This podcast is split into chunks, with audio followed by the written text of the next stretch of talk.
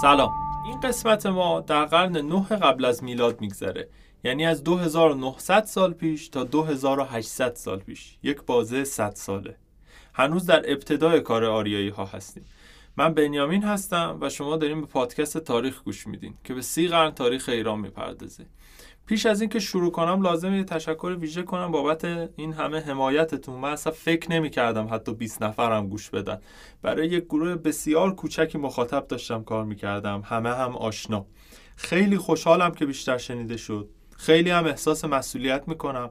و چون بالاخره خطاهایی از زیر دستم در میره اجازه بدین یه بار دیگه بابت ایرادها و اشتباهاتی که دارم پیشا پیش عذرخواهی کنم. خیلی دارم سعی می‌کنم بهتر شه.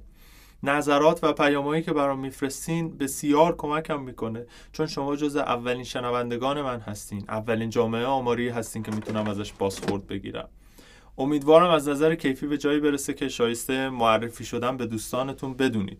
برای کسایی که علاقمند به ایرانم بفرستین. این خیلی خیلی لطف بزرگیه که کمک کنید این روایت بیشتر شنیده شه چون این ماجرا متعلق به من نیست این پادکست متعلق به من نیست هرچند که داره توسط من ساخته میشه. این داستان اتفاقاتیه که بر سر همه ما به عنوان ملت ایران اومده.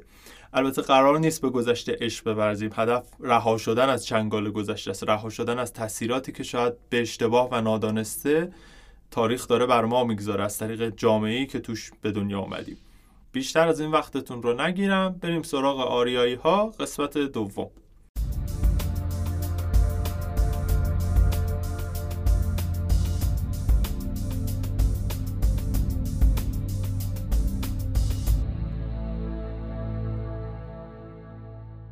وقتی قرن نه پیش از میلاد شروع شد چین هنوز دست پادشاهی ژو بود. که با شکست یک حکومت بزرگ در جنوب چین به اسم چو قدرت مسلط چین باستان شده بود. پادشاه یی تاج سلطنت بر سر گذاشته بود شده و هفتمین شاه سلسله ملت در شهرها و روستاها رو به قبله عالمتاب حضرت یی داشتند در هند مثل اونچه در ایران هم اتفاق افتاد یک نژاد ترکیبی از این آریایی ها و بومیا اتحادیه تشکیل دادن. اسمش کرو بود یا ما الان به این نام خطابش می‌کنیم. بیشتر هم اشایر بودن و اینا شدن قدرت اصلی هندوستان. این اتحادیه یه جور شاهی داشت که رئیس شورای قبایل بود. نام پادشاهان کرو رو دیگه نمیگم اما اینا تا زمان کوروش تقریبا بر هند مرکزی و شمالی حکومت کردند. در آغاز قرن نه پیش از میلاد یعنی 2900 سال قبل در مصر اسرکن اول فرعون شده. این شاه خیلی حکومت کرد حدود سی سال. دوران سلطنتش هم تقریبا آروم بود و تعداد زیادی معبد و ساختمان درست کرده اما دیگه مصر رو در این قرن کامل نمیریم سراغش. فرصت اون نیستش توی این قسمت. دو تا پادشاهی کوچیک در فلسطین الان وجود داره تو قرن نه پیش از میلاد. یکی پادشاهی اسرائیل در شمال و پادشاهی یهودیه در جنوب.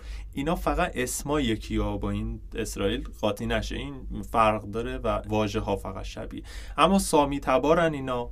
همشون هم یهودی نیستن کنعانی و عرب و ابرانی قاطیشون هست ولی یه گروه بزرگشون هم پیروان حضرت موسی هستن. در اروپا تو قرن نه پیش از میلاد یعنی این 2900 سال پیش تا 2800 سال پیش عصر آهن تازه آغاز شد با اختلاف 400 500 ساله با خاورمیانه و قفقاز. یه فرهنگی کم کم شکل گرفت که دانشمندای باستانشناس بهش میگن فرهنگ هالشتات فرهنگ هالشتات بعدا شد نیای فرهنگ سلتی که جد تمام فرهنگ های مرکز و غرب اروپاست. برگرفته از این نام یه روستایی هست هالشتات که توش 1300 تا جسد پیدا کردن. متعلق به این دوره توی یه قار نمکی دفن شده بودن. قبرستون مردمان اون زمان بوده. از آثار آهنی و هنری که همراه این اجساد کشف شد خیلی چیزا از دگرگونی فرهنگ مردم اروپای مرکزی دستگیر دانشمندا شد. راجع به اینکه چطور در پی نفوذ آریایی ها که البته مثل موج با خشونت از سمت روسیه زده بودن به مرکز اروپا فرهنگ اروپا کم کم میکس شد با فرهنگ آریایی ها و داشت تغییر میکردش. اما اینجا برخلاف هند و ایران عشایر کمتر هستش. بیشتر دارن کشاورزی می‌کنن چون تو اروپا بارون هست زمین حاصل خیزتره و محصول راحتتر به دست میاد. عجیبه برای من که با این همه منابع در مرکز اروپا چرا مثل هند و میان رودا تمدن خیلی بزرگ نداشتیم تا این بازه زمان. خیلی دیر شروع کردن اروپایی ها به تمدن سازی. یه مطلب دیگه این که اگه دقت کنید آریایی ها بدون اینکه خیلی جلب توجه کرده باشن تو طول چند قرن از قفقاز پخش شدن تو هند و ایران و اروپا و البته به کمک استفاده از آهن. در قسمت قبل گفتیم که در نسک یا دفتر گاته ها از کتاب مقدس اوستا نشانی از نام ایران نیست. گاته ها قدیمی ترین نسک اوستاست. حالا یا اقوام آریایی هنوز وارد ایران نشده بودن یا تازه در حال مهاجرت بودن و گفتیم که این کتاب به تقریب سی قرن قبل نوشته شده. همچنین گفتیم که در نسک یا دفتر دیگری از اوستا به نام یشت ها که شامل سروده های دینیه برای اولین بار به کلمه آیریان و ویجه برمیخوریم که به معنی گستره آریایی ها یا سرزمین آریایی هاست. این کتاب کی نوشته شده بود؟ 29 قرن قبل یعنی 2900 سال پیش. حالا می‌خوایم 100 سال بعدش رو بررسی کنیم که مقدمه ایجاد پادشاهی ماده و خیلی دوران پرتلاطمی بود. سرزمینی که آریایی ها بهش وارد شدن از قبل هم توش اقوام مختلف زندگی می‌کردن و تمدن داشت. مثل قوم تپور در مازندران کاسی ها، گوتی ها، لولوبی ها، مانا در گستره زاگرس بزرگ قوم کاسپی در حدود قزوین و گیلان کنونی و پادشاهی قدرتمند ایلام در حوزه خوزستان کنونی. که البته هنوز جزوی از ایران نیست به این معنا ایران هنوز وجود نداره.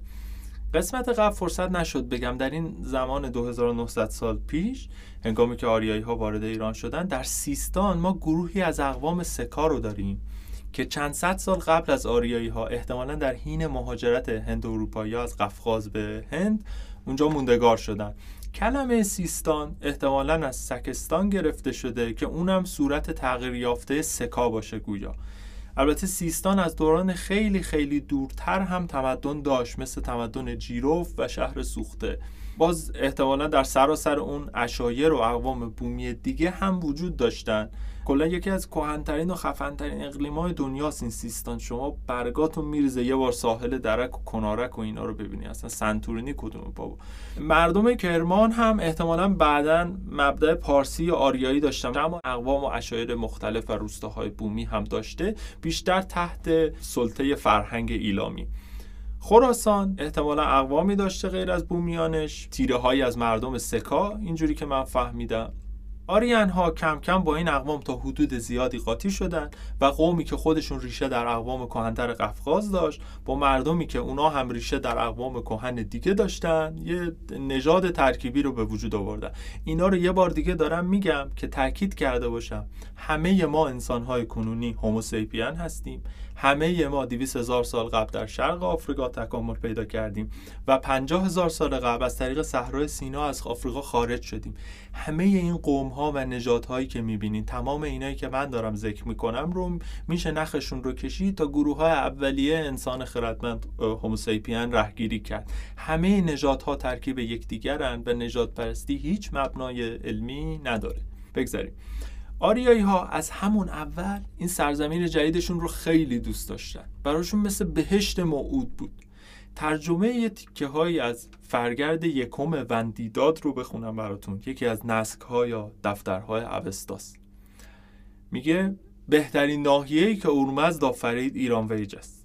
خوشی این ناحیه به حدی است که اورمزد می‌گوید اگر سرزمین های دیگر را نمی آفرید مردم همه به ایران ویج می رفتن و جایی برای سکونت باقی نمی ماند. اورمزد در ایران ویج چیزهای زیادی آفرید. کیومرث، کوههای البرز، اوسندام، راس و پل چینود در آنجاست. نکته این پل چینود یک پل اساطیری و دینی در آیین مزدیسنا دین زرتشتی که اگه اجازه بدین تعریف کنم جالبه میگن این پل در یک کوهی در کوهستان البرز قرار داره از قله اون کوه تا آسمان کشیده شده. وقتی کسی میمیره روانش تا سه روز بر بالین حاضره اما در روز چهارم به پایین پل چینفت در کوهستان البرز میره و اونجا داوری برپا میشه با حضور امشاسپند میتره یا مهر و ایزد سروش. کلمه ایزد در اینجا به معنی خدا نیستایی موجود الهی یعنی دیواین موجودی از عالم بالا. در این داوری اگه اعمال خوب اون فرد بیشتر باشه با توجه به ملاک سگانه اندیشه نیک گفتار نیکو و کردار نیک این پل که مثل یک شمشیر بزرگه و از نوک کوه تا آسمان کشیده شده به پهنا در میاد و روان متوفا با عبور از اون از عالم زمینی به گروتمان بالا میره. گروتمان حالا کجاست؟ معنیش میشه روشنی بیپایان در لغت و بالاترین جایگاه بهشت طبقه پنجم بهشت. طبقه ششم همین امشاسپندان و موجودات دیواین الهی هستند و طبقه هفتم آسمان هم که جایگاه اهورامزداست اگر همون آدم آدم بدی باشه پل به تیغه برمیگرده و روان متوفا از اونجا به دوزخ سقوط خواهد کرد. یه روایت دینی و اساتیریه در واقع. یعنی می‌بینیم که آریایی ها معتقدن که این پل چینوت هم در ایران ویجه یعنی سرزمینی که تازه بهش کوچ کردن. همینطور در ادامه تو اون بندیداد اسم چند تا رود رو ذکر می‌کنه. میگه این رودها هم توی ایران ویجن. نخستین حیوانات که دو گاو نر و ماده بودند هم در ایران ویج آفریده شدن. همه انواع گیاهان در ایران ویج آفریده شده و ایران ویج امترین جای خونی رس است اگر درست تلفظ بکنم. خونی رس حالا کجاست؟ کشور میانه دنیا در نظام هفت کشوری جهان. در دید آریایی ها چون آریایی ها برخلاف مردم اروپا معتقد بودن که دنیا هفت تا کشوره که خونی رس در مرکز قرار داره و کشورهای دیگه در پیرامون و دور تا دور جهان هم کوهستانه. یعنی برخلاف اون تصوری که مثلا فرهنگ اروپایی داشتن که شما به انتهای جهان برسی یک دریایی هستش که داره آبشاری فرو میریزه از اون به پایین اینا معتقد بودن که کوه پایان جهان. جلوترش باز میگه که پیداست که اورمزد ایرانویج را از جاهای دیگر بهتر آفرید. و نیکیش این است که زندگی مردم در آنجا 300 سال است و زندگی گاوان و گوسفندان 150 سال. درد و بیماری کم دارند دروغ نمی‌گویند و شیون و مویه نمی کنند ده مرد از نانی که می‌خورند سیر می‌شوند و قانونشان بهیست و چون بمیرند پارسایند و پادشاهشان سروش است. نگاهشون رو دیدین چطوری عاشق این کشور جدیدی شده بودن که پیدا کردن. شاید این علاقه ای که ما به ایران داریم ریشش رو بشه اینجا دید. اما ایران تا قبل از اون حیات خلوت آشور و ایلام بود. آریایی ها بدون اجازه اینجا وارد شده بودن. با سلاح و جمعیت زیاد یکی دوتا قبیله هم نبودن. خیلی هم اینجا رو دوست داشتن و انکاسش رو داریم تو این نوشته ها می‌بینیم. در نتیجه قصد نداشتن ترکش کنن. و این یعنی به زودی پاشون به کشمکش های از پیش موجود خاورمیانه باز می‌شد و چاره ای هم نبود. تو این مقطع پیشرفته ترین جای دنیا خاورمیانه است و به ویژه میان رودان و ما در میان رودان تو قسمت قبل هم گفتم تمدن آشور رو داریم و این قرن قرن آشوره. البته قرن بعد هم قرن آشوره و کلا هزار سال این آشوری ها بودن بیشترشون هم قرنشون بود. واقعا خیلی دوران پرشکوهی و سپری کردن. این قرن نه پیش از میلاد ولی دیگه اوج واقعا ترکوندنشون بود. یه پادشاهی اول قرن شاه آشور شد به نام آداد نراری. همون اول کار شروع کرد به حمله به عالم و آدم. تمام مناطقی که قبلا تحت الحمایه یا خراجگذار آشور بودن رو تابعیت کامل در آورد. به بقایای هیتی ها حمله کرد زد تارومارشون کرد. به آرامی ها حمله کرد. اونجا یه شهری رو فتح کرد به نام نصیبین. این شهر نصیبین الان البته ترکیه است. ساکنینش کردن. به دفعات محل درگیری های بزرگ تاریخی بوده. خیلی سال بعد از آشوری ها اردوان پنجم شاه اشکانی سزار روم ماکرینوس رو تو این شهر شکست داد. اردشیر پاپکان شاه ساسانی چند صد سال بعدش دوباره با رومی ها همینجا درگیر شدش. خلاصه شهری بوده که خیلی نزا سرش در گرفته. آداد نراری هم اینجا رو فتح کردش و از آرامی ها گرفت. از سمت زاگروس هم رفت خراب شد سر این قبایل بومی بدبخت زاگروس مثل لولوبی ها و گوتی ها یه شهری رو من دیدم توی نوشته ها اشاره کرده به نام مخرانو یا مهری. مطمئن نیستم اون زمان دست کی بوده اما بعدا این شهر هم جز شهرهایی بوده که پیوسته به اتحادیه قبایل ماد که یه نیرویی بود برای مقاومت جلوی آشور. خلاصه همه رو کوبید و قارت کرد. خیلی برای من همیشه سوال بود که این آریایی ها چطور وقتی اومدن اینجا هیچ کس باهاشون درگیر نشد یا ما سندی از درگیری بزرگ نداریم. وقتی به این قرن نه پیش از میلاد رسیدم مطالعه‌ای که برای ساختن این پادکست می‌کردم متوجه شدم اینا وقتی از سمت قفقاز یواش یواش داشتم میومدم به پایین. خب اینجا یه عالم شهرک و دولت شهر کوچیک و اینا بود. در حالت عادی طبیعتا اینا نمی‌گفتن دوستان آریایی خوش اومدین به به بفرمایید در سرزمین ما ساکن شین. ولی اوضاع موقعی که اومدن عادی نبوده. آشور در سراسر این قرنی که آریایی ها داشتن به جنوب مهاجرت می‌کردن. به شدت زاگرس رو زیر حملات سنگین خودش گرفته بود.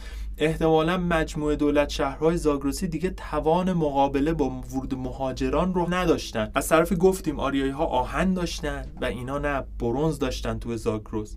آشوری ها اون طرف البته آهن داشتن و عرابه جنگی. شما به عنوان یک فردی که تو زاگرس داره زندگی می‌کنه اگه تصور کنید می‌بینید یک گروه جدیدی اومدن اینا هم آهن دارن اسب خوبم دارن. خب احتمالش هست که علیه یک دشمن خشن با اینا بیاین متحد بشین. اون طرف آشوریا بسیار خشن بودن حتی در استاندارد گذشته. بعد این طرف یه مردمی رو داریم که اومدن جدیدن مهاجرن. هرچند که با اسلحه اومدن ولی خشونت کمتره. باهاشون میشه یه جوری کنار اومده. اگرم خشونتی دارن زندگیشون ایجاب می‌کرده. اینا در دشت زندگی می‌کردن خشونتشون در لول اونه نه تو لول آشور.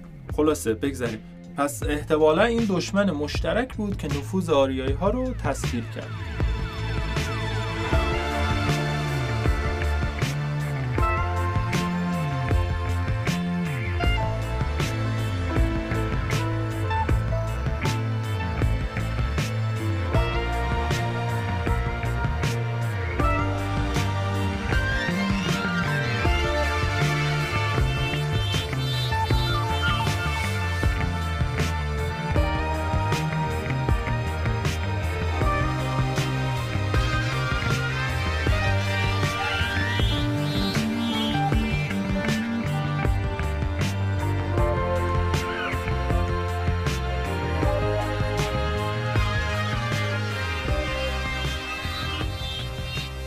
آشور به همه میتاخت.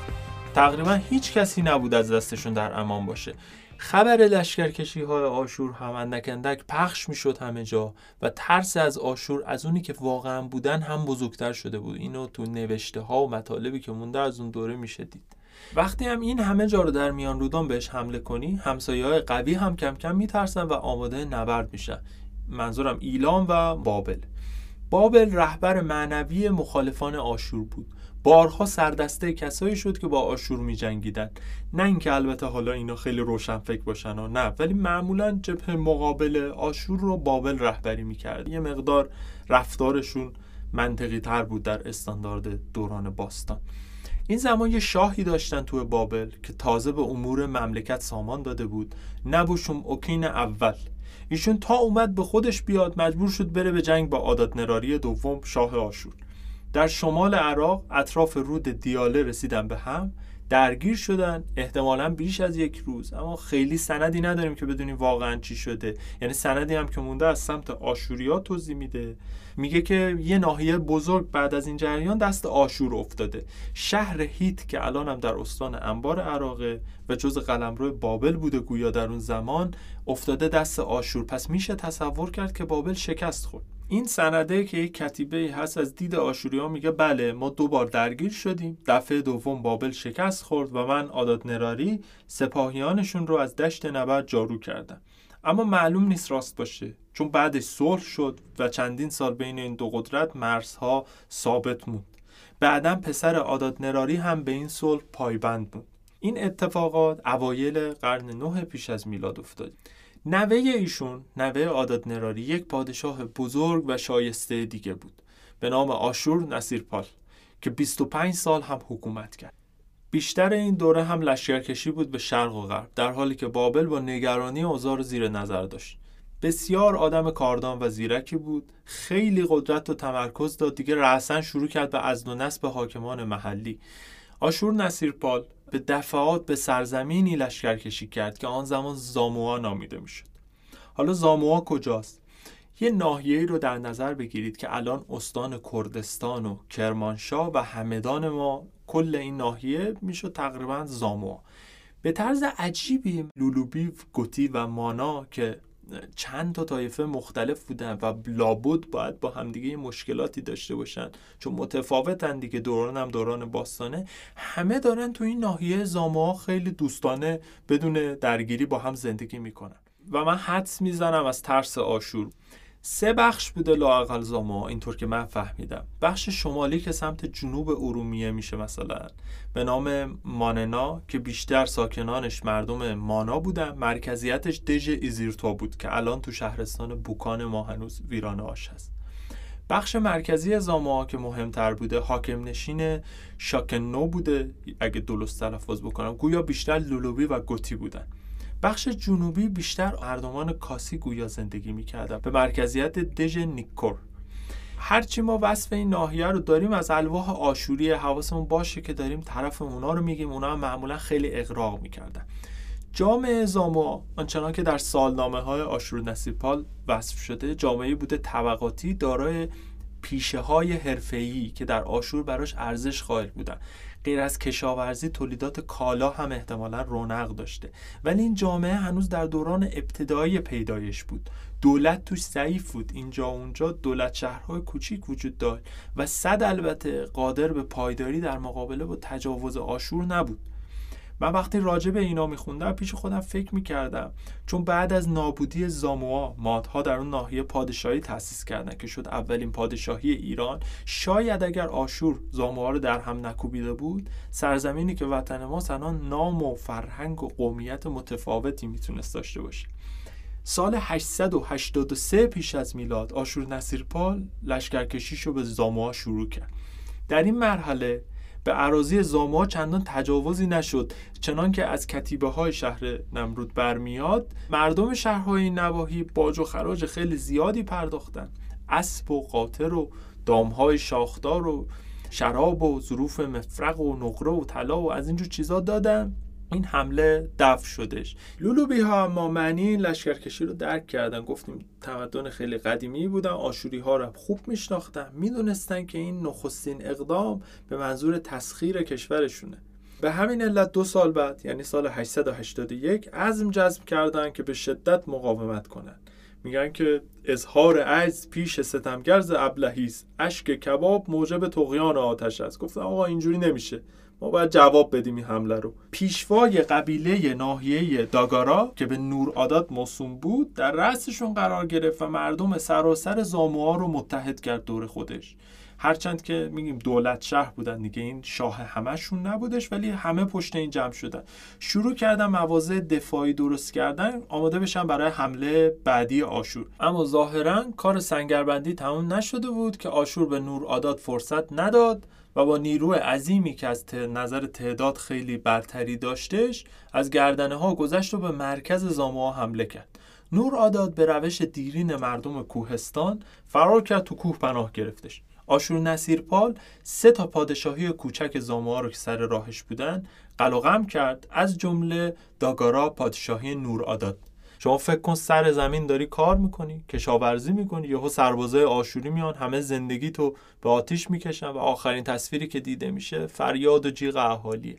دامهای مردم که بیشترش در کوه پنهان شده بود رو هم با خودش برد. حالا پادشاه از کوه میاد پایین. با ویرانه های شهر خودش با جنازه مردم و شهری که قارت شده روبرو میشه صحنه اصلا کربلا تو. بعد از این جریان عمرای زاموها از مقاومت بیشتر خودداری کردن. آشور نصیرپال همونا رو به حال خودش گذاشت ولی سرزمین های زاموها رو به خاک آشور الحاق کرد. گفتش که اینجا دیگه جزو آشوره. بر اهالی اونجا خراج بسیار سنگینی از اسب و نقره و طلا وضع کرد و گذشته از اینها مالیات های جنسی مرسومی که تو آشور وجود داشت رو هم گذاشت اونجا گفتش باید بدین. عوارض ساخت و ساز هم براشون گذاشت که دیگه ساخت و ساز جدیدی اونجا انجام نشه. یعنی تمام زیر ساختاشون رو هدف قرار داد. هم پولشون رو بگیره هم ساخت و سازی نشه هم اجازه نده اینا دوباره گرد هم دیگه جمع بشن. یعنی شاه یک کشور دیگه اومده تو این مملکت. کلی قارت کرده. حالا غیر از اینها یه مبلغ خراج هم تعیین کردش برای مردم اینجا. تصور بکنید اینا چه احساسی دارن؟ غیر از پادشاه خودشون باید پول به یه شاه دیگه هم بدن. تا مردم فکر کردن که خب دیگه آشوریا رفتن حالا اینم شرایط جدید بیایم زندگی بکنیم. سال بعد به بهانه اینکه دو تا از این شهرک های زاما خراج موعودشون رو به آشوریان نپرداختن آشور نصیرپال دوباره به زاگرس حمله کرد. نمی‌خوام تکرار بکنم اما می‌دونید چندین دفعه حمله کرده. می‌خوام تصور بکنید که ناامنی دائمی برای مردم اونجا وجود داشته و اینا دام پربر بودن بیچاره. هر سال به یه بهونه کسی بخواد حمله بکنه چقدر مگه می‌تونن مقاومت بکنن برای اینکه زاموات یه وقت تدارک دفاع نبینه آشور نصیرپال با سواران و عرابه های جنگیش را افتاد. دیگه پیاده نظام با خودش نبود. این بار چندین شهر متفاوت رو زد و از بقیه اونایی که نزده بود خراج گرفته این استراتژی رو مدت ها همینطور ادامه داد به طوری که در بسیاری از جاها از این شهرهای زاموها دیگه اثری بر صفحه خاک باقی نموند. مردم بالغ و کارآمد رو هم به بردگی برد. و متاسفانه این ببخشید که میگم کودکانشون رو آتیش سوزوند. این روشی بود که بارها و بارها جاهای مختلف و قومهای مغلوب تکرار کردش. این مردمی که آشوریا باشون روبرو می‌شدن البته نه اینکه شجاعت نداشته باشن اما دیگه حریف یک ارتش منظم که نمیشدنش. آشوریان تو دهکده هایی که خالی شده بود از سکنه و مردمشون هم فرار کرده بودن به کوه ها هم اموال رو قارت می‌کردن. سر راه اگه کسی رو می‌دیدن که جنگجو باشه اسیر می‌کردن و معمولا با شکنجه خیلی وحشیانه اعدام می‌کردن. به یه شهری حتی در طی این لشکرکشی حمله کردم. یه شاه محلی داشت به نام آتا. این شهری هیچ ارتباطی هم با مقاومت زاموها نداشت. اصلا گویا جز زاموها نبوده. کامل این شهر رو ویران کردن. آشور نصیرپال در بازگشت از زاموها در قلعه آرکادی توقف کرد و شاهان شهرهای باقی مونده بار دیگر با کلی هدایا به پیشوازش رفتند. صحنه هدیه گرفتن از قربانیان اینقدر مزهکه که در کتیبه میگه موقع پیشکش کردن مانند زنان تته می‌کردن من عوض می‌خوام از اینکه اینو میگم. غیر از اینکه توهین به زناست دید آشور نسبت به مردمی که مغلوب بودن رو نشون میده و اینکه داره در واقع مسخرهشون می‌کنه. اینا مردم قوی بودن. گفتیم ولی نظم ارتش آشوری بیشتر بود چیره می‌شد. همیشه نظم تیمی بر دلاوری فردی چیره میشه تو طولانی مدت. ارتش آشور در این زمان از سوار نظام سنگین اسلحه و سبک اسلحه در مرکز تشکیل می‌شد. غیر از اون پیاده نظام و عرابه جنگی هم داشتند مردم جاهای دیگه مثلا همین مردم زاموها تو زاگروز یا هیتی ها آرامی ها که بعدا رفت سراغشون اینا قافلگیر می‌شدن این ارتش پیشرفته و منظم رو می‌دیدن. من حتی برخوردم یه جاهای مهندسی محاصره داره اشاره می‌کنه. خیلی پیشرفته تر از بقیه این ملت ها بودن و احتمالا جز بابل کسی توانایی نظامی کافی برای پاسخ گفتن به آشور رو نداشت. یعنی برتری فناورانه هماهنگی بهتر به برتری سیاسی منجر شد. اینو بارها تو تاریخ می‌بینیم که تکرار میشه. برای مردم زاموا متاسفانه مقاومت ممکن نبود. گرچه احتمالا آدم های شجاعی بودن خراج سالیانه زاما باز هم افزایش پیدا کرد و غیر از انبوه پیشکشا و ها و اجناسی که ازشون بردن پیشوران آزاد زاموایی رو هم به بیگاری بردن برای کارهای ساختمانی به شهر کلخو. بعدها هم بخشی از مردم زاموها رو کلا منتقل کرد به شهر کلخو پایتخت جدید آشور. آشور نصیرپال از این نتایج هم راضی نبود. خیلی خوش اشتها بود بزرگوار. باز سعی کرد مردم زمایی که در کوهها پنهان شده بودن رو هم دستگیر بکنه.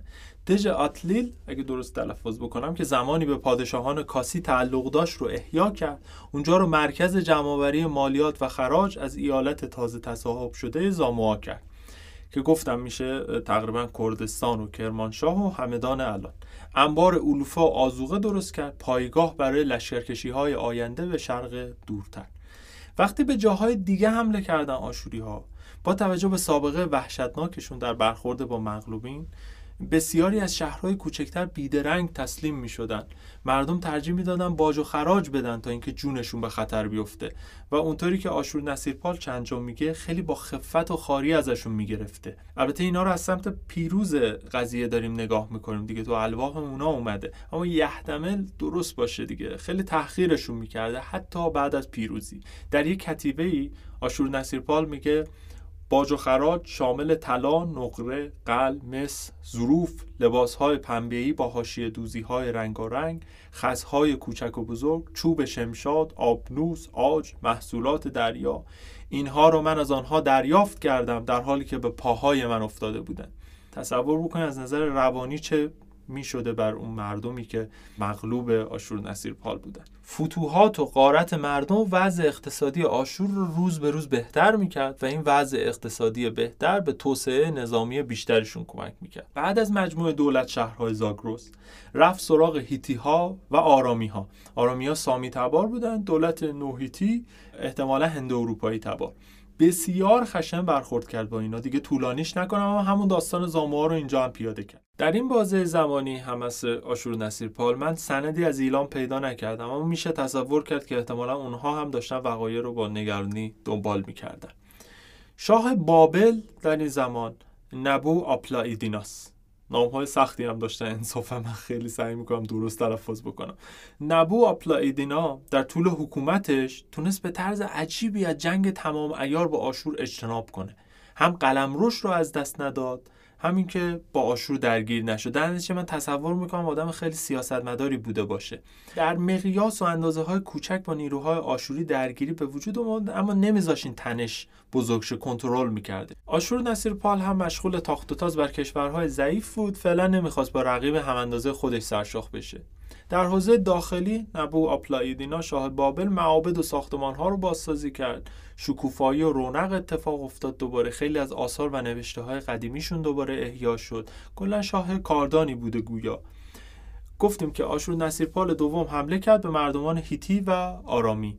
بعد از شکست اولیه اینا شورش کردن دوباره. آشور نصیرپال رفت سراغ اینا. در هم کوبید شورش و ملت رو با هم دیگه توی یه کتیبه میگه که چی کار کرده. خیلی هم مفتخره. من واقعا عضو می‌خوام بابت تعریف کردن اینا. مناسب کودکان نیست. اما برای اینکه بدونین اینا چقدر خشم بودن اینو لازمه که بگم. در یکی از این الواح در خصوص سرکوب شورش آرامی ها و هیتی ها میگه من پوست اشراف و نجبایی را که شورش کرده بودن کندم و آنها را بر فراز ساختمان ها و ابنیه گستردم. مردان آنان جوان و پیر را به اسارت گرفتم. از بعضی پاها و دستانشان را بریدم. از دیگران گوش و بینی و لبها. از گوشهای مردان جوان پشته ای ساختم. از سرهای پیرمردان مناره درست کردم. من سرهای آنها را به سان جام پیروزی در مقابل درهای خانهشان قرار دادم.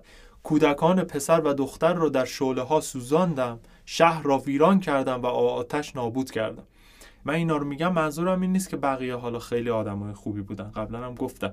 اما دیگه اینا خیلی زیاده روی می‌کردن. النصر به روب واقعا شعارشون بود در عمل. علاوه بر این تو کتیبه های دیگه زیافت و جشن ها و ایشونوش هایی که بعد از این فتح برپا کرده بوده رو توصیف می‌کنه که تعدادی از قربانیانش هم گویا ترسان و مسترب در این جشن ها حاضر بودن. میگه بسیاری از اسرایی که در بند آورده بودم در آتش بسوختم. بسیار اسیر گرفتم. زنده از بعضی از آنها دستانشان را از مچ بریدم از بعضی دیگر گوشها و انگشتانشان را. چشمان بسیاری از سربازان را از حدقه بیرون آوردم. مردان و زنان جوان و اطفالشان را آتش زدم. تو جشن. این کارا رو تو جشن داشته می‌کردم. من خیلی سعی می‌کنم بیطرف باشم شیطان نسازم از این آشوری ها ولی دیگه اینا رو خودش داره گفته حداقل تو لوح نوشته. من فقط هم ترجمهش رو تعریف می‌کنم. یه جای دیگه اشاره می‌کنه که تو دیوارهای کاخ وقتی داشته میساخته زنده به گور می‌کرده اسرا رو. من واقعا معذرت می‌خوام بابت این توصیفات ولی این حکومت آشور بود. یه جوری رفتار می‌کرد که بابلی ها پیششون روشنفکر به نظر می اومدن گرچه اونا هم خیلی خشن بودن.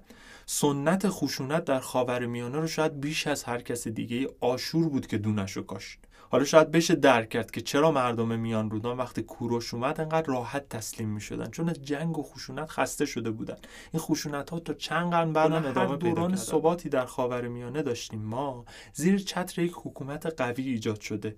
مثلا حکومت ساسانی حکومت اسلامی بعدنا حکومت عثمانی. اینا دولت های خیلی ایدئال و خوبی حالا نبودن و خیلی ایراد و اشکال داشتن. با استانداردهای ما فاصله داشتن. ولی بالاخره صلح بوده. شما همین چند سال پیش داعش رو یادتونه دیگه چطور رفتار می‌کرد. این عبارتهایی که من گفتم با کارهایی که داعش می‌کرد بینش 28 قرن فاصله است. ما وقتی بدونیم تاریخ رو می‌تونیم پیش بینی بکنیم. می‌تونیم تصور بکنیم که صلح تو خاور میانه با اسلحه بیشتر ایجاد نشده در هیچ دوره ای اتحاد صلح رو ایجاد کرده. صلح فقط وقتی اومده که یه ساختاری بیاد همه رو بگیره زیر چتر خودش. بگذاریم. این آشور در میانه قرن نه پیش از میلاد. لشکر که اونطور خشونت که اینطور. باعث می‌شد حتی وقتی قشون آشوری جای حضور نداشت قیام و شورشی صورت نگیره. چون خبر سرکوبایی که اتفاق افتاده بود رسیده بود به گوششون. این مدلیه که خیلی از حکومت ها بعدا تو تاریخ استفاده کردن. یه عده رو چنان خشن از بین ببرن که بشه درس عبرت برای بقیه که صلح ایجاد بشه. استراتژی دیگه برای خودش دیگه. هرچند که به بهای جون خیلی آدم تموم میشه. آشور نصیرپال انقدر پیشروی کرد که از شمال عراق در نهایت رسید به دریای مدیترانه. از اونجا خراب شد رو کله فینقی های کنانی بدبخت. کنانی ها رو گفتیم که بودن. یه طایفه سامی تبار بودن سمت لبنان و فلسطین و این نواحی پراکنده بودن تقریبا. فینقی های کنانی اینا تاجر و دریانورد بودن زیاد نظامیگری نمی‌کردن. آشور نصیرپال همین رو می‌دونست. خبر سرکوبا و کشتارا هم احتمالا به گوش اینا رسیده بود. اینا خیلی مقاومت نکردن. کشتار را ننداختش آشور نصیرپا ازشون کلی باج و خراج گرفت کلی طلا گرفت جیباشون رو قشنگ خالی کرد دیگه وارد جزئیاتش نمیشه.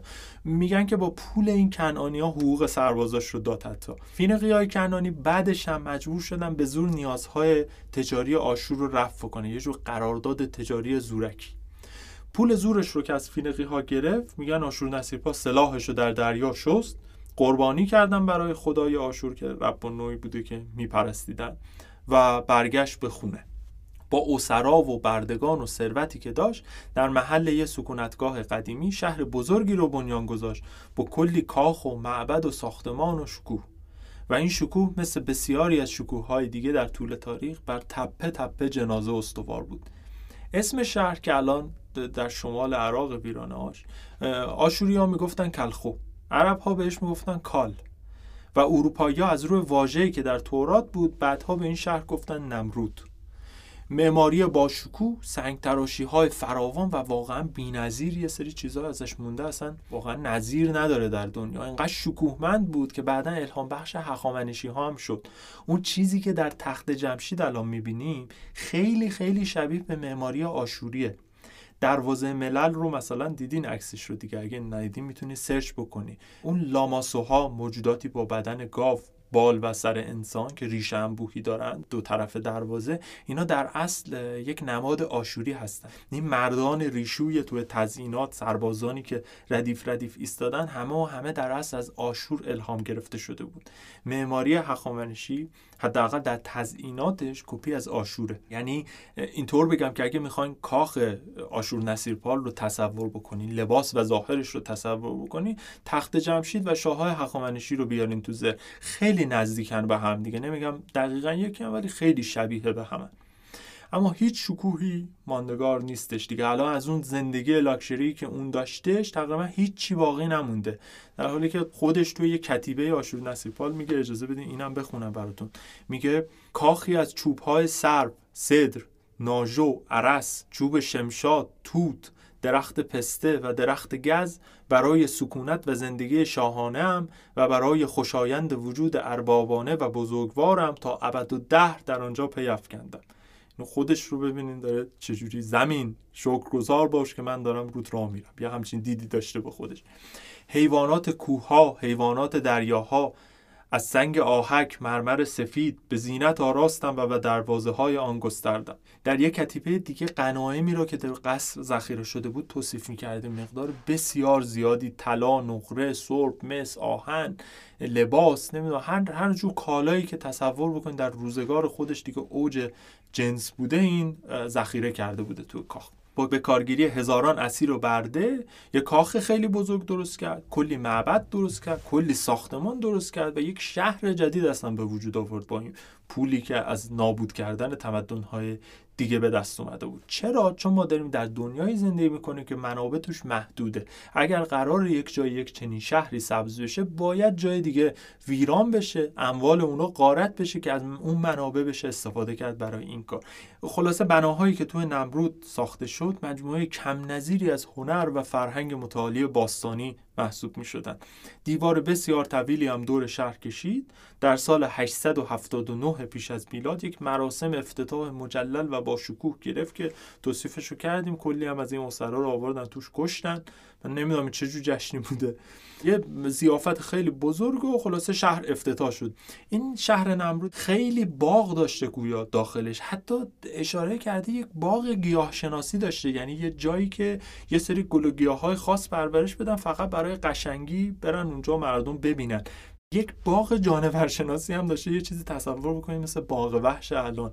این در مقیاس سال 879 پیش از میلاد یعنی 28 قرن و خورده پیش واقعا چیز نادریه دیگه. تا سال 706 پیش از میلاد هم اینجا پایتخت آشور باقی موند یعنی از دید برنده که نگاه کنی آشور نصیرپال خیلی آدم بزرگ و پادشاه خفنی بود. یعنی اگه آشوری ها به صورت کشور باقی مونده بودن الان احتمالا افتخار می‌کردن به این پادشاه. همونجوری که ما مثلا به خیلی از شاهان گذشته شاید افتخار می‌کنیم.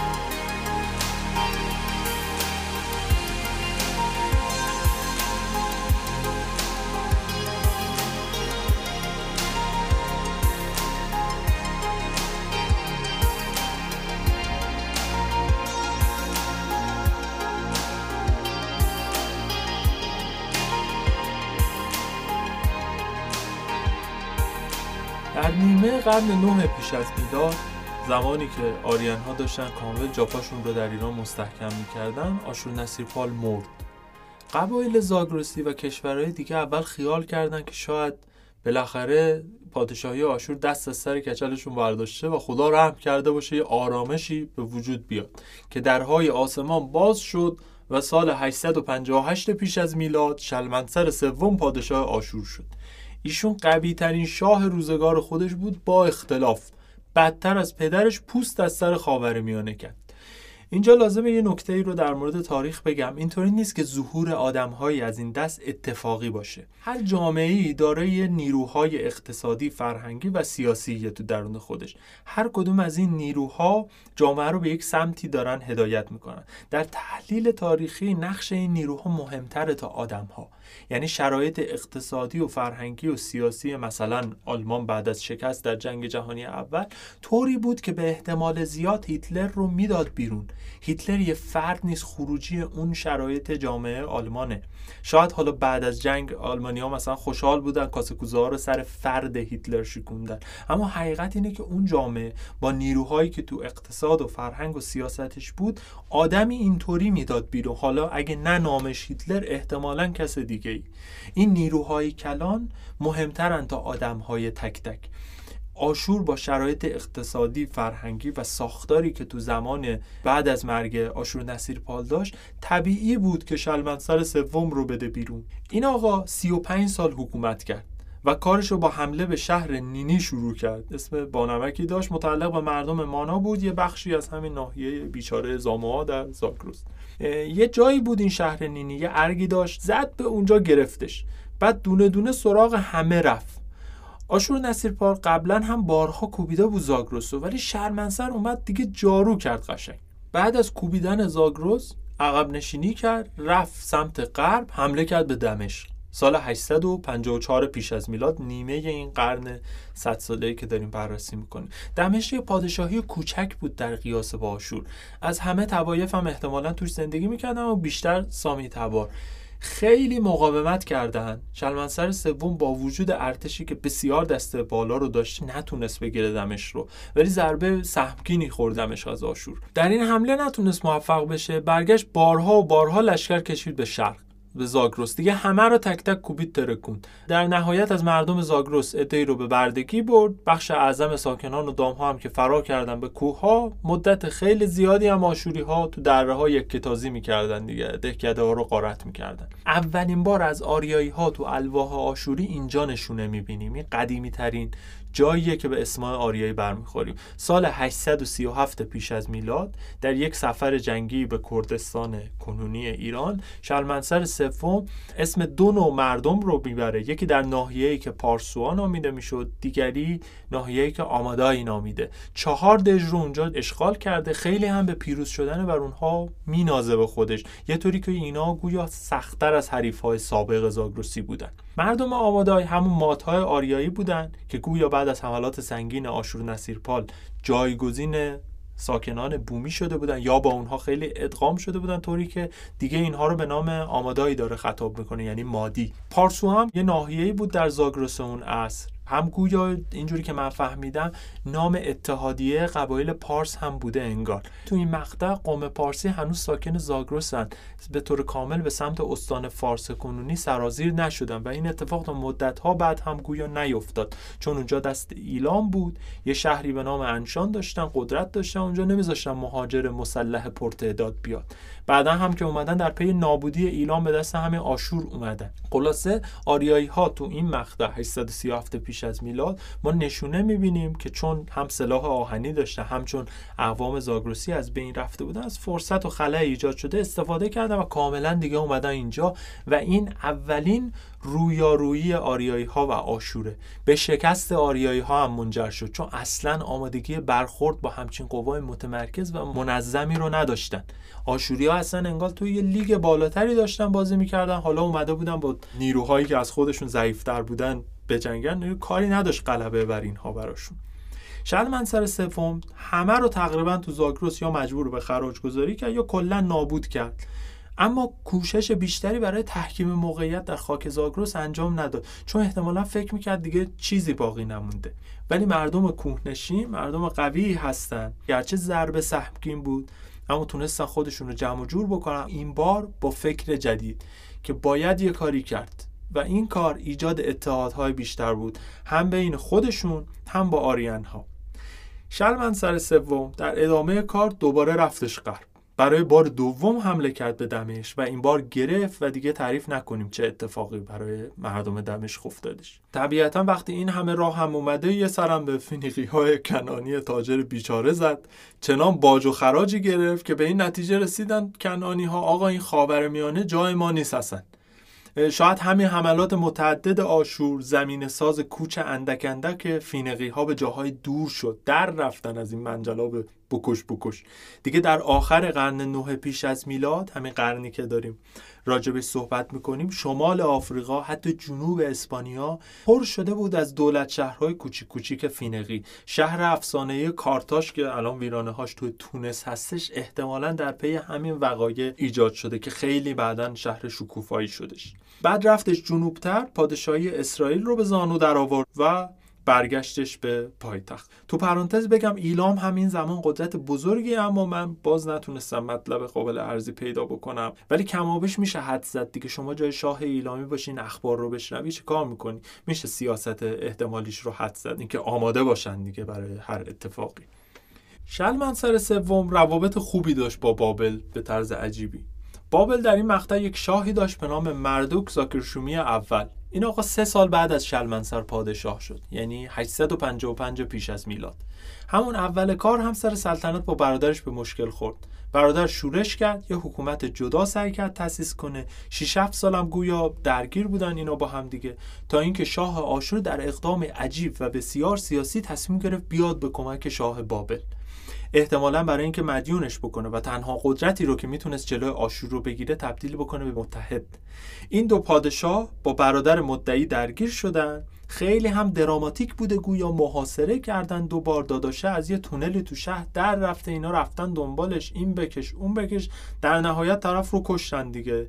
شلوان سر سوم این وقایع رو از دید خودش اینطوری تعریف کنه میگه در هشتمین سال حکومت من مردوک بلعشته برادر کوچکتر علیه مردوک زاکرشومی پادشاه شورش کرد و آن سرزمین را تقسیم کردند. برای گرفتن انتقام مردوک زاکرشومی من با سپاه هم آزم شدم و میتورنات را تسخیر کردم.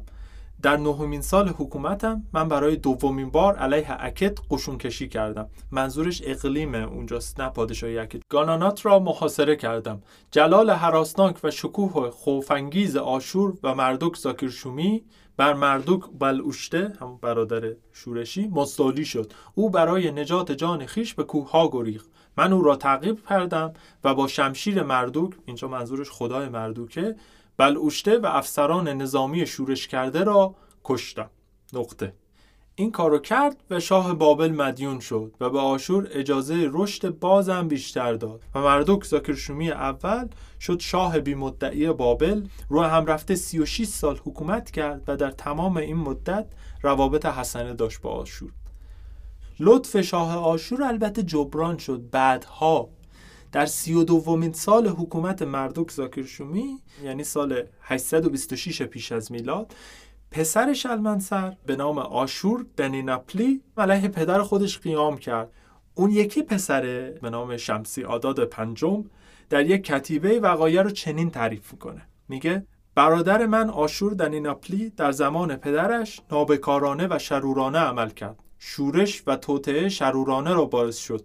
باعث شد که سرزمین به شورش قیام نماید. برای جنگ مهیا شد مردمان آشور را شمال و جنوب به سوی خود جلب کرد و سخنان متحورانه و بیباکانه گفت. شهرها را به شورش و تقیان آورد و آغاز جنگ کرد.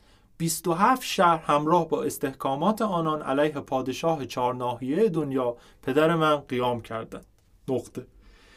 شورش البته در نهایت سرکوب شد و شلمنسر سوم پادشاه آشور موند و روابط خوب ادامه پیدا کرد. ولی از این کتیبه میشه فهمید که شاید مردم زمینه شورش رو داشتن. وقتی 27 شهر یهو شروع می‌کنن به شورش کردن یعنی زمینه آماده است مردم شاکی ناراحتن از این خشونت احتمالا. به هر نحو پسر سرکوب شد حمام خون بعدش را افتاد روابط حسنه یک تخت سلطنتی به دست اومده از شهر نمرود که البته احتمالا مال قبل از این وقایع است.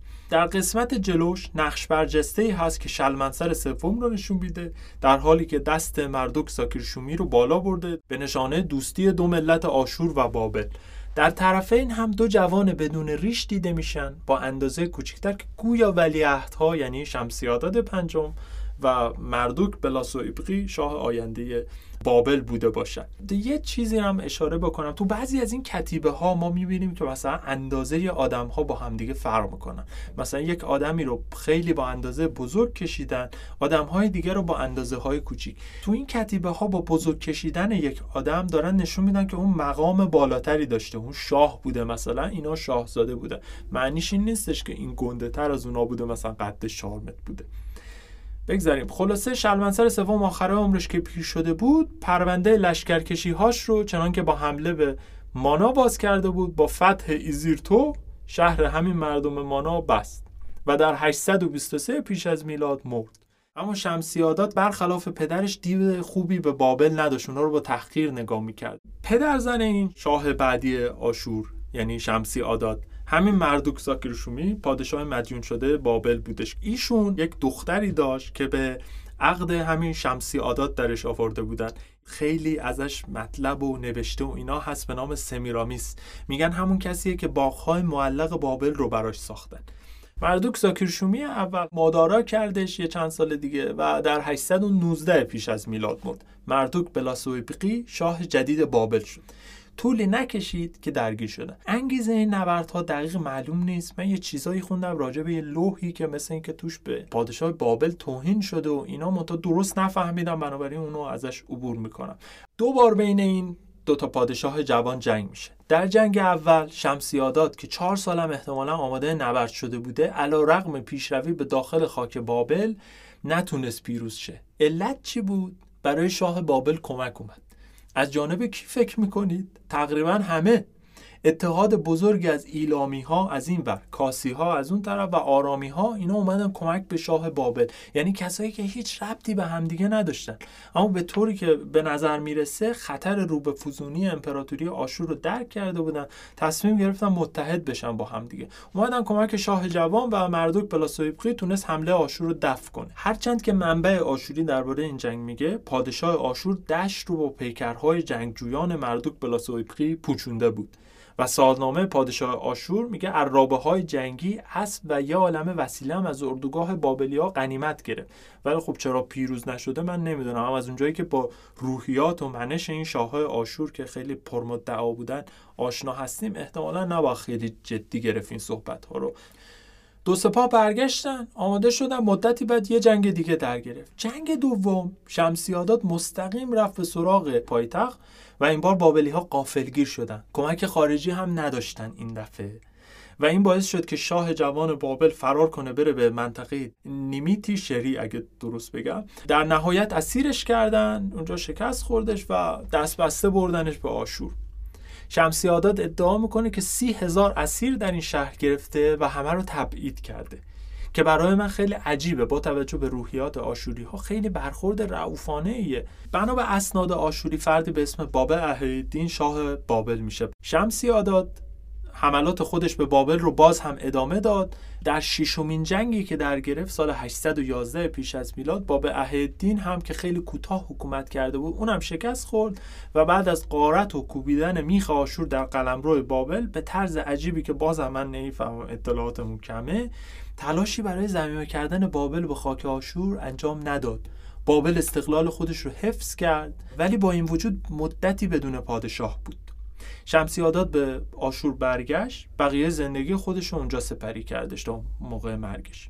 حالا عجیبتر این که در تکمیل این شرایط خردرچمن دانشمندان باستانشناس قسمت خراب شده یک کتیبه رو پیدا کردن مربوط به کمی بعد از این زمان و این گونه بازخانیش کردن که میگه آداد نراری سوم که پسر همین شمسی آداد بوده و بابه احیدین پادشاه کاردونیاش قلم روی بابل رو میگه به سوی یکدیگر جامهای خود را دراز کردند شراب نوشیدند آبادانی و رفاه سرزمین هایشان از آنان برقرار گشت. دانشمندان که متن مزبور را این کنه خوندن بعد از دانستن این اوضاعی که ما توصیف کردیم. اول اینکه برگاشون گفتن که چطور میشه که همچین اتفاقی بیفته چون می‌دونیم اصلا اینطوری نبوده. در نتیجه یه سناریوی دیگه مطرح شد. گفتیم که همسر شمسیاداد یک ملکه بوده به اسم سمیرامیس با اصلیت بابلی. وقتی شمسیاداد مرده این از سوی کودک خردسالش عادت نراری سوم داشته بر آشور حکومت می‌کرده. این خانوم باب اهیدین بابلی رو دوباره پادشاه اونجا می‌کنه تا همسایه جنوبی از ثبات برخوردار باشه و احتمالا دین خودش رو به وطنش ادا بکنه. بعد از مرگ این باب اهیدین یه دوره در تاریخ بابل پیش میاد که حدود دوازده سال طول کشیده. چندین پادشاه عوض شده که اسمش کدومشون هم باقی نمونده. بابل اینطوری بی ثبات رفت تو قرن بعدی. این قرنی که گفتیم یعنی نه پیش از میلاد از 2900 سال پیش تا 2800 سال پیش در حالی به پایان رسید که آشور قدرت برتر و بلا منازع میان رودان شد. هنوز عمده پادشاهی بزرگ دنیا تو خاور میانه است. مصر هنوز هم دست سلسله 22 چین هنوز هم دست ژوه ملل خاورمیانه کم کم به این نتیجه رسیدن که ما باید برای مقابله با آشور یه کاری بکنیم. هرچند خیلی طول کشید در عمل اقدام موثری صورت بگیره. آریایی ها هم که گفتیم از فرصت پیش آمده استفاده کردن با ملت های وحشت زده زاگرس که بیشتر کار نابود کردنشون را آشور انجام داده بود به جای درگیری قاطی شدن. و مردم زاگرس به رهبری ماد اتحادیه رو تشکیل دادن که در قسمت بعدی تبدیل به اولین پادشاهی ایران شد. اما آشور رقیبی نیست که به راحتی از میدان به در بره. قسمت دوم آریایی ها هم اینجا تموم شد. اگه خوشتون اومد برای رفقاتون بفرستین برای کسایی که فکر می‌کنین دوست داشته باشن. من بنیامین هستم و شما به پادکست تاریخ گوش کردین. متشکرم.